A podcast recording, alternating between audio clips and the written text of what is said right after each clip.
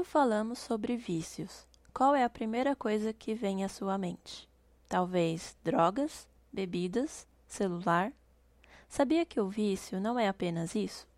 O vício muda a pessoa, afasta ela da sua essência, fazendo com que ela foque mais na obtenção do prazer através daquilo que a faz dependente e esquece de todo o resto.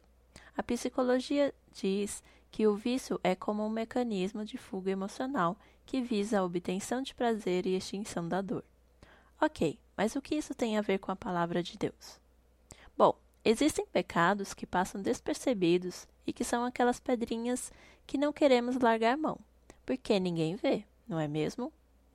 Uma mentirinha para não se dar mal, um ego ferido que responde atravessado o irmão, talvez aquela visão distorcida que te faz olhar para os outros de forma crítica e cheia de julgamentos, uma dependência emocional para te preencher, um descontrole financeiro para bancar uma imagem de grandeza diante dos outros, entre tantos outros pequenos vícios. Essas atitudes passam despercebidas e olhamos mais para os vícios como, por exemplo, jogos de azar, pornografia, medicamentos, e esquecemos que somos propensos a tornar muitos pecados em meros hábitos e desses hábitos algo que somos tão viciados em cometer que não conseguimos mais largar mão. Dizem que o primeiro passo para começar o tratamento de um vício é reconhecer que é viciado. Nós temos um Deus que nos chama para que reconheçamos nossos pecados e falhas e nos dá acesso através de Jesus para que confessemos diante dele.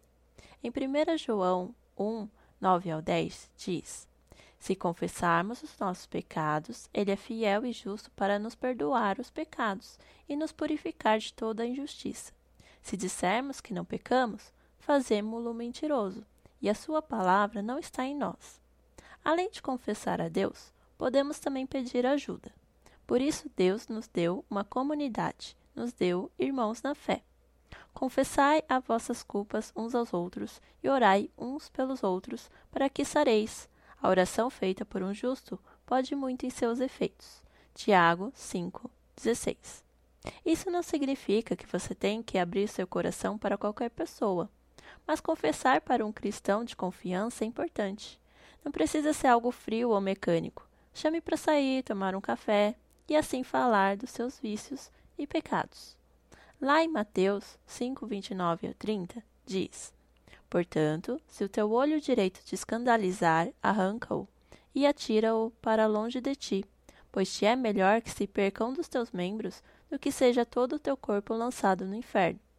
E se a tua mão direita te escandalizar, corta e atira para longe de ti, porque te é melhor que um dos teus membros se perca do que seja todo o teu corpo lançado no inferno. Nós podemos orar, confessar, confiar em Deus, mas também é preciso que sejamos vigilantes. Entender quais situações nos dão gatilhos para tal atitude e fugir de tais ambientes. Todas essas observações valem tanto para nossos vícios, que ninguém vê, quanto para aqueles que é viciado em drogas, bebidas, jogos, etc.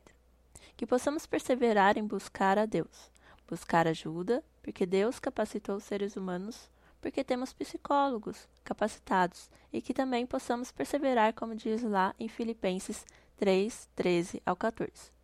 Irmãos, quanto a mim, não julgo que haja alcançado, mas uma coisa faço, e é que, esquecendo-me das coisas que atrás ficam e avançando para as que estão diante de mim, prossigo para o alvo, pelo prêmio da soberana vocação de Deus em Cristo Jesus. E se você foi tocado por essa palavra e deseja abençoar outras vidas, não deixe de compartilhar via WhatsApp. Acesse também nossas redes sociais, no Instagram, arroba palavradodia.app, Facebook Palavra do Dia app e nosso site www.aplicativopalavradodia.com. Fique com Deus e até mais.